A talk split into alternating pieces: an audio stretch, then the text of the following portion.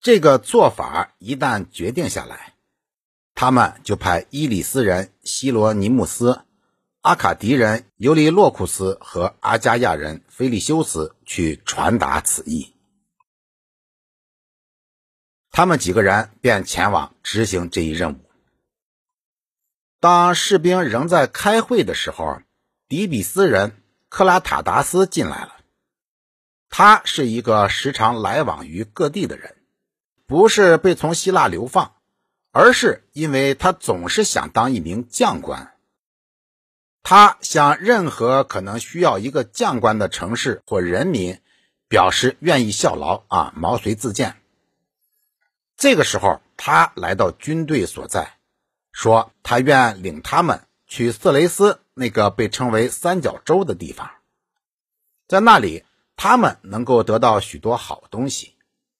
在到达那儿之前，他说他能够给他们提供大量的饮食。士兵们听到这个建议的同时，也得到了安纳克西布斯的回话。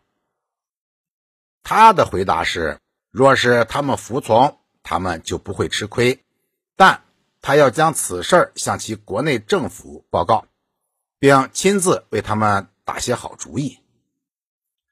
于是希腊军就接受了克拉塔达斯为将官，并退出了城外。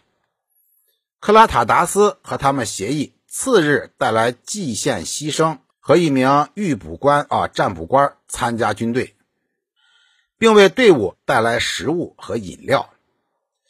看来啊。在那个年代啊，一支军队还必须有一名占卜官啊，预卜官，有点像这个《梁山伯》里边的啊，智多星吴用、入云龙、公孙胜这类角色。这时，他们一出了城，安纳克西布斯便关上了城门，并且宣布，在城内发现任何士兵将被卖为奴隶。第二天，克拉塔达斯。带着蓟县牺牲和预卜官到达，跟随着有二十个人载有大麦粉，另有二十个人运来美酒，三个人运来橄榄，一个人携有满载的大蒜，一个人带来了葱头。把这些东西放下之后，好像是准备分配，他便开始祭献牺牲。这个时候，瑟诺芬派人去找克里安德。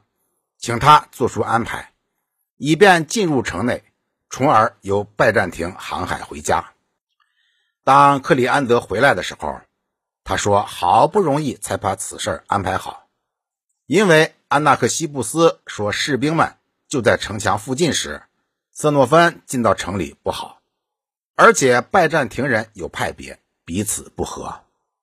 可是克里安德接下去说。”如果你打算跟他一同起航走开，那他就让你进去。于是瑟诺芬便辞别了士兵们，跟克里安德回到城里。且说克拉塔达斯第一天祭献牺牲，没有得到好兆头，他也没有给队伍提供什么膳食。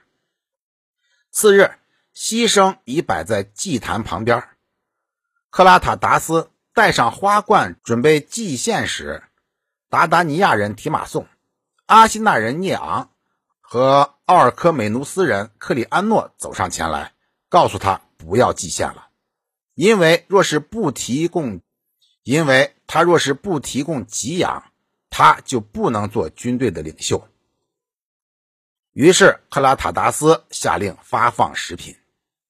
但当发现他的食品远远不足以供应每个士兵一日的口粮时，他便带着他的牺牲跑掉了，也放弃了将官的职位。